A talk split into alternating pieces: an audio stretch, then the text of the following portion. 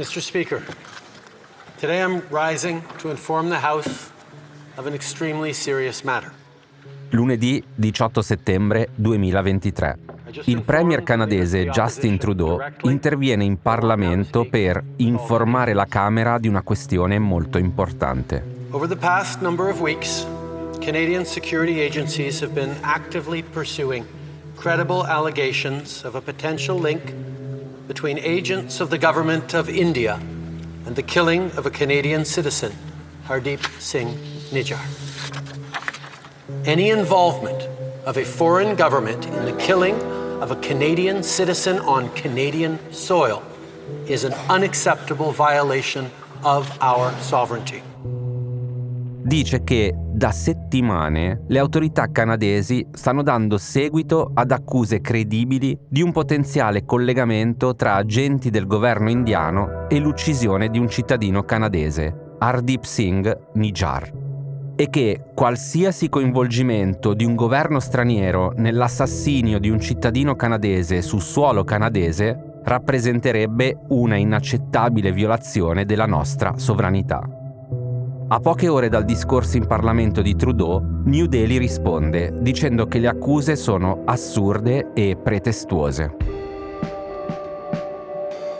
Ora, non capita tutti i giorni che il capo di un governo di una democrazia occidentale accusi un altro governo democratico di aver mandato i servizi segreti a uccidere qualcuno a casa sua senza dire niente a nessuno e men che meno che lo faccia pubblicamente, come ha fatto Trudeau, tirando in ballo la democrazia più popolosa del mondo che solo pochi giorni prima aveva ospitato per la prima volta il meeting del G20. Insomma, le accuse contro l'India sono pubbliche e pesantissime e in pochi giorni le relazioni tra Ottawa e New Delhi sono precipitate. Il Canada ha espulso un diplomatico indiano dicendo che in realtà era il capo della divisione locale della Research and Analysis Wing, abbreviato ROW, cioè la CIA indiana. E lo stesso ha fatto l'India, rispedendo in Canada un alto funzionario dell'ambasciata canadese a New Delhi e sospendendo le trattative per un accordo commerciale col governo canadese. Poi sono arrivati gli attacchi a distanza, le insinuazioni, i depistaggi e soprattutto le reazioni del resto della comunità internazionale.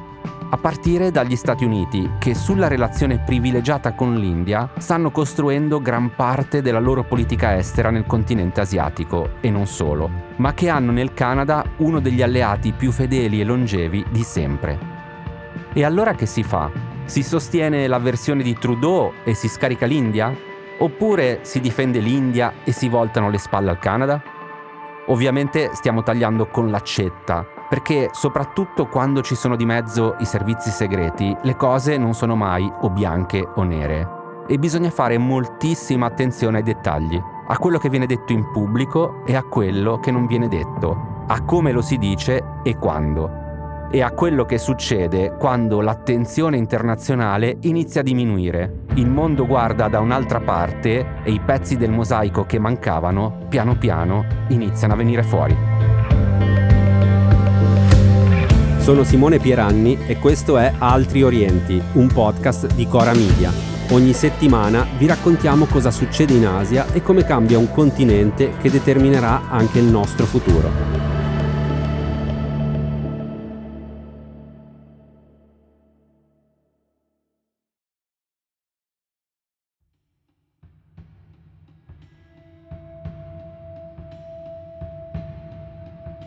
Police in British Columbia say the man killed outside a Sikh temple Sunday night appears to have been targeted.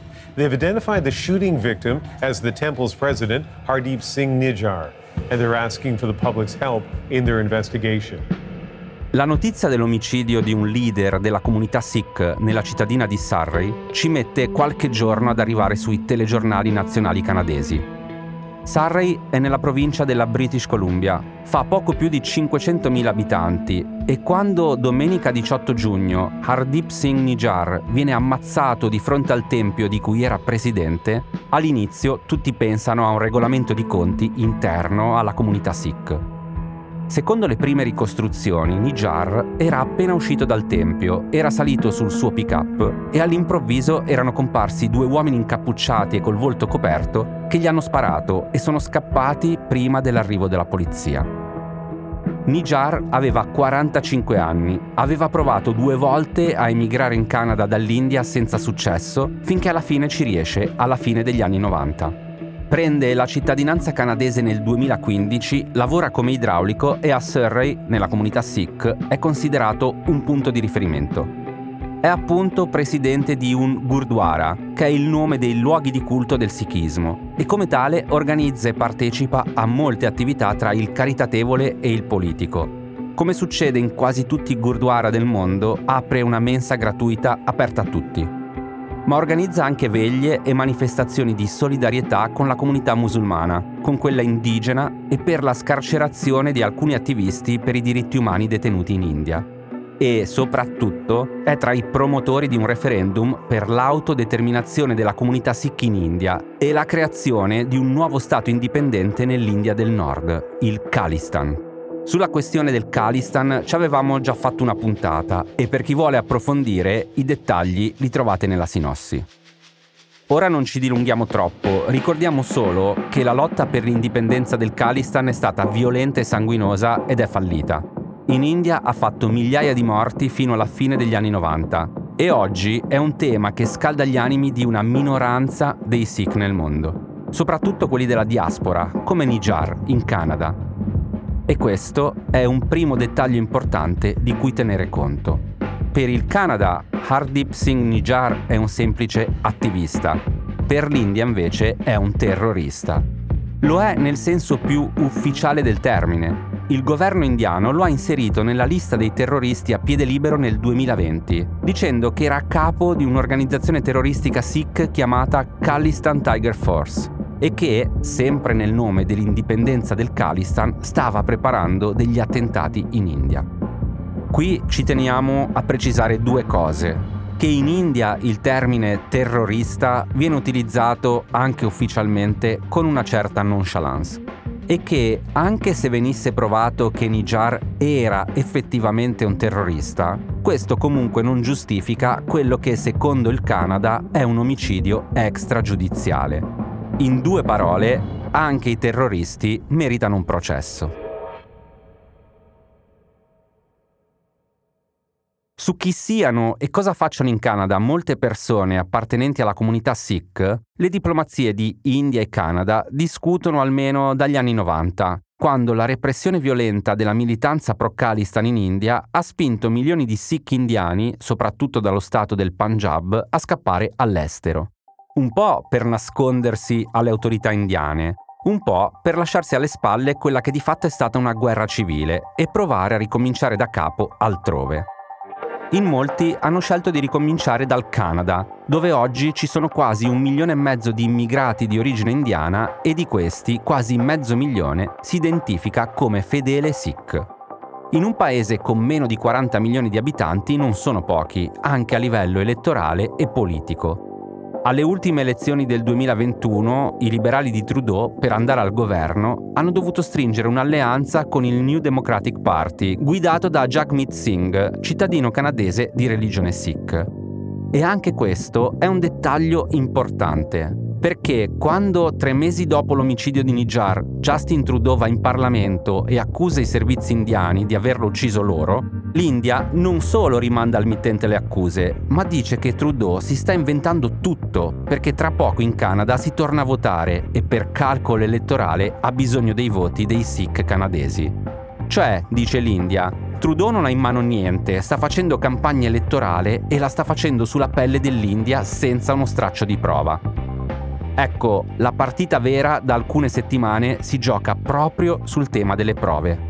Perché di prove concrete contro i servizi indiani il Canada ad oggi non ne ha ancora tirata fuori una. E allora i casi sono due. O Trudeau sta bleffando e l'India è la vittima di una campagna denigratoria a fini elettorali, oppure quella che bleffa è l'India le prove a carico degli agenti segreti indiani da qualche parte ci sono e quando e se verranno fuori sarà New Delhi a dover dare un bel po' di spiegazioni.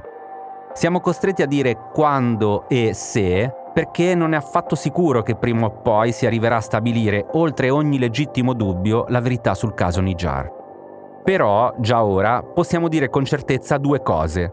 La prima è che l'India sapeva dei sospetti canadesi da prima delle accuse pubbliche di Trudeau. La seconda è che a sospettare dell'India non c'erano solo le autorità canadesi, ma come minimo anche i servizi di intelligence americani.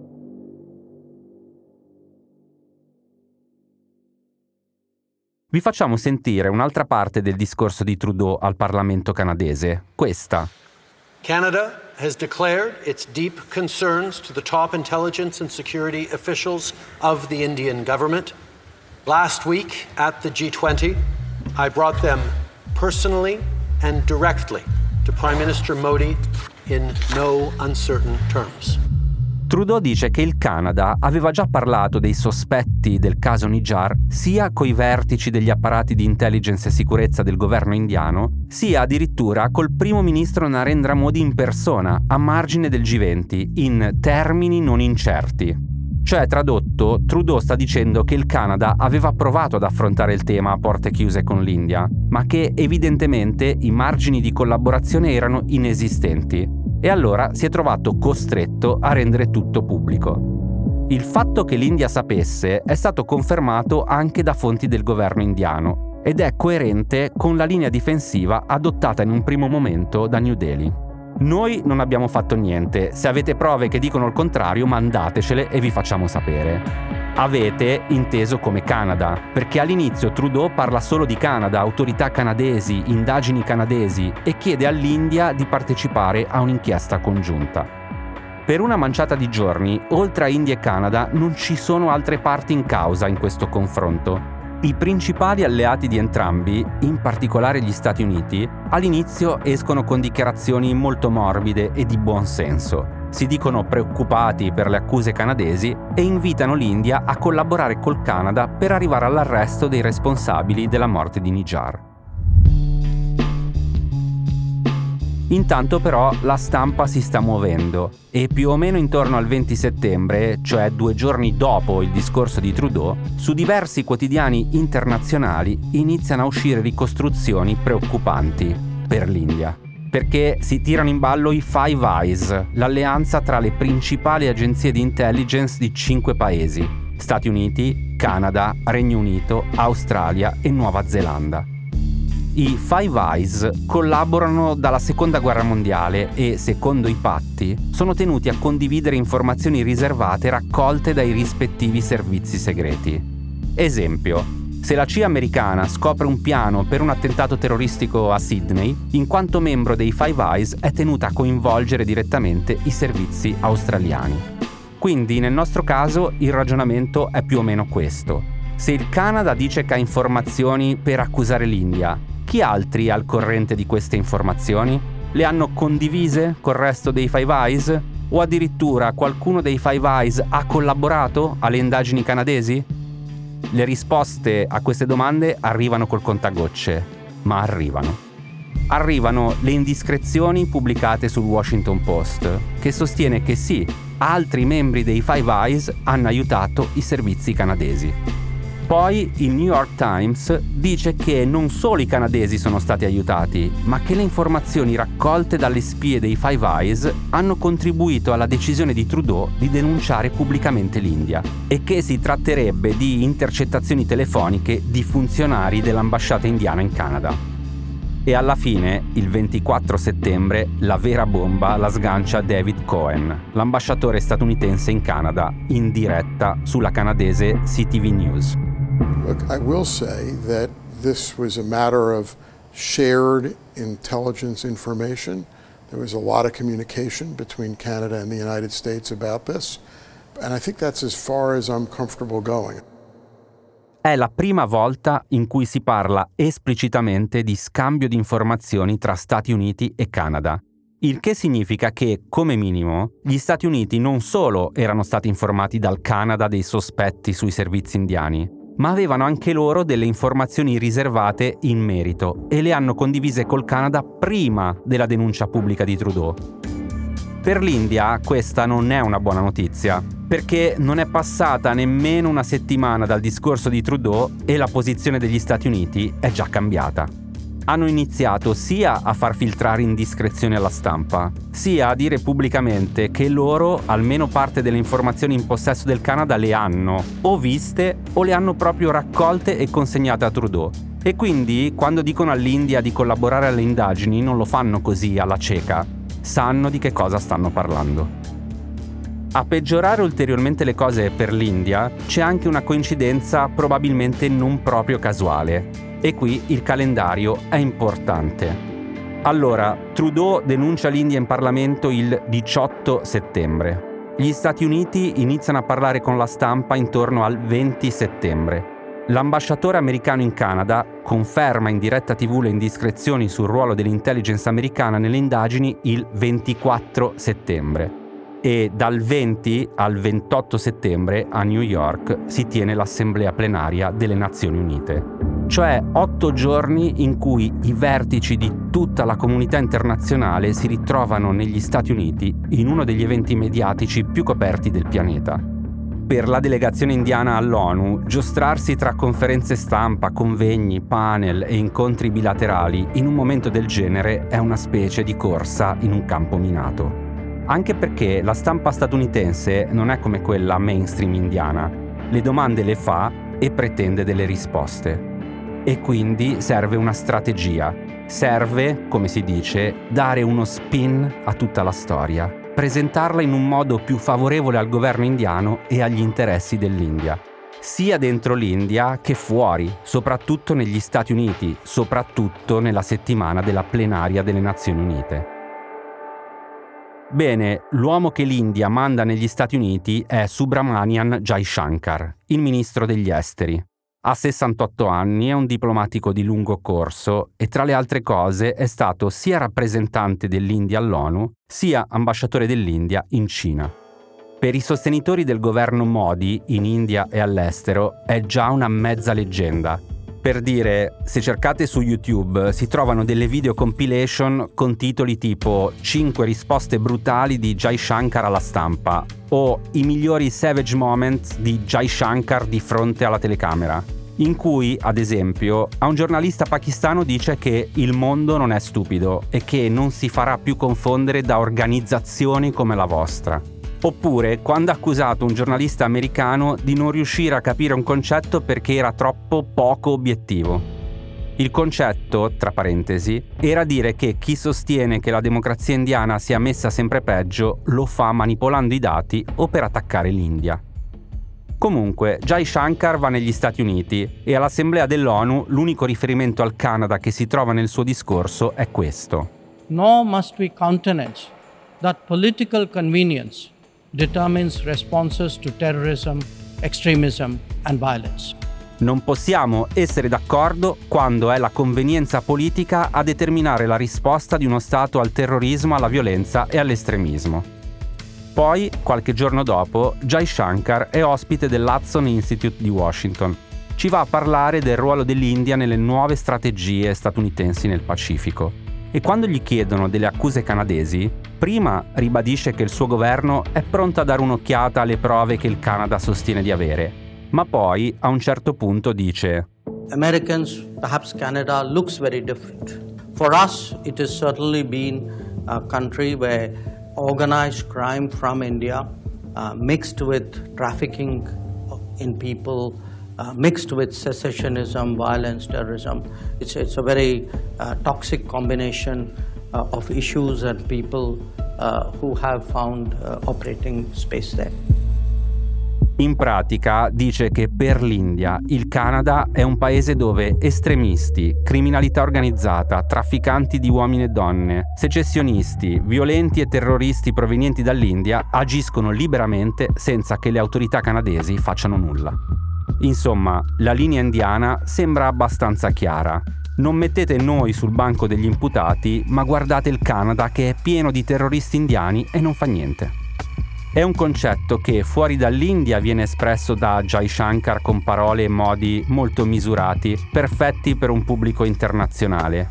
Dentro l'India invece lo spin viene affidato ai media privati più vicini al governo e diciamo che il lessico è leggermente diverso da quello del ministro degli esteri. Good evening ladies and gentlemen. Bharat badal gaya. We will no longer allow the West to sow seeds of hate. We will not bow down to terror which threatens our own sovereignty. And we will openly call out terror apologists for giving safe havens to enemies of our state. Today, Bharat has drawn the Lakshman Rekha. L'Occidente è un posto dove si coltivano i semi dell'odio contro l'India e noi non ci piegheremo più al terrorismo che minaccia la nostra sovranità. Denunceremo pubblicamente chi fornisce un porto sicuro al terrorismo l'India ha tracciato la sua Lakshman Rekha, che è un riferimento all'epica del Ramayana. La Lakshman Rekha è una linea magica oltre la quale i nemici non possono passare. E ancora. Ladies and gentlemen, Justin Trudeau, he's completely lost the plot.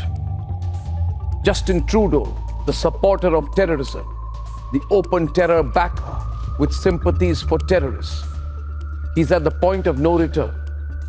I would have said that he has completely messed up, but I think he has messed up to a point of no return now. He's himself a mess.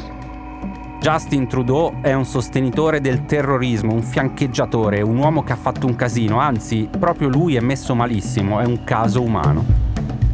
Questi che avete appena sentito erano rispettivamente Navika Kumar di Times Now e Arnab Goswami di Republic TV, due tra i canali all news in lingua inglese più seguiti in India, da anni praticamente portavoce ufficiosi del governo di Narendra Modi. E quindi avanti con servizi e speciali a ciclo continuo sul terrorismo separatista Sikh, su Nijar che addestrava comando armati in Pakistan, Nijar che lavorava per i servizi canadesi, Nijar al centro di una rete internazionale di separatisti che vuole distruggere l'India. Insomma, il punto non è chi ha ucciso Nijar, non è rispondere alle accuse del Canada. Il punto è che Nijar era un terrorista e un terrorista morto per l'India è un evento da festeggiare.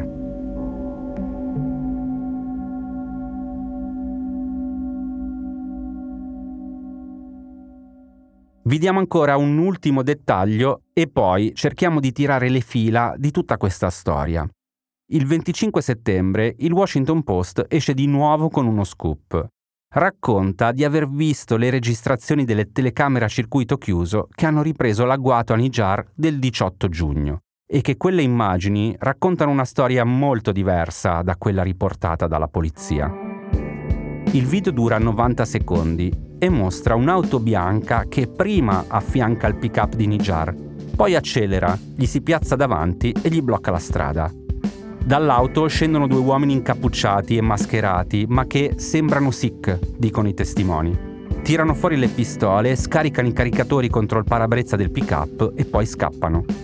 Un testimone corre verso il pick-up di Nijar e lo tira fuori già morto. Un altro insegue i due uomini attraverso un parco finché li vede salire su una seconda auto grigia che li stava aspettando. Auto in cui c'erano altri tre uomini che fanno salire i due killer e scappano. Più che un omicidio improvvisato, sembra un'operazione preparata nel dettaglio. E nello stesso articolo il Washington Post rivela che la Polizia federale canadese era da tempo in contatto con Nijar e lo aveva avvertito di minacce imminenti alla sua incolumità. Ora, riepiloghiamo un attimo quello che sappiamo. Sappiamo che il Canada ha accusato i servizi indiani di aver ucciso un suo cittadino su territorio canadese. Sappiamo che lo ha fatto basandosi su indagini di intelligence a cui, come minimo, hanno partecipato anche i servizi americani. Sappiamo che qualcuno tra servizi canadesi e servizi statunitensi stava intercettando i telefoni dei funzionari dell'ambasciata indiana in Canada. Sappiamo che gli Stati Uniti da settimane stanno facendo pressioni perché l'India collabori all'inchiesta delle autorità canadesi e aiuti il Canada a trovare i responsabili dell'omicidio di Nijar. Sappiamo che l'India nega tutto e che politicamente sta facendo la guerra al Canada. Sta cacciando il personale diplomatico canadese da New Delhi, i media nazionali stanno demolendo l'immagine del premier canadese Justin Trudeau, tutti i tavoli delle trattative commerciali sono bloccati.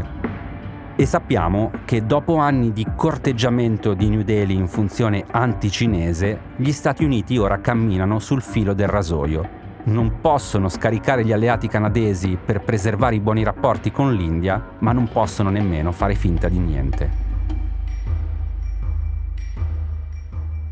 La cosa più importante che ancora non sappiamo è, concretamente, cosa hanno in mano i servizi canadesi. Quali sono le informazioni riservate che hanno convinto Justin Trudeau ad accusare pubblicamente l'India. E finché almeno una parte di queste informazioni non verrà resa pubblica, gli scenari continuano a essere ancora due o le accuse contro l'India sono infondate e allora inizieranno a saltare teste nei servizi canadesi e nel governo Trudeau e lo stesso Trudeau dovrà spiegare che cosa gli è saltato in mente. Oppure le accuse contro i servizi indiani sono fondate e allora sarà l'India a dover dare parecchie spiegazioni a parecchie persone e a dover fare i conti con la reputazione di un paese che manda i suoi sicari in un paese democratico a uccidere un cittadino straniero in territorio straniero una cosa più da dittatura sanguinaria che da democrazia più grande del mondo. A venerdì prossimo.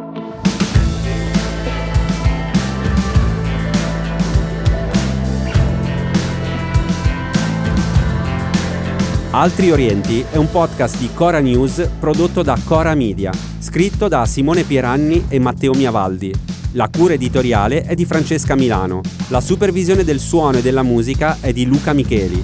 La post-produzione e il montaggio sono di Daniele Marinello. Il producer è Alex Peverengo.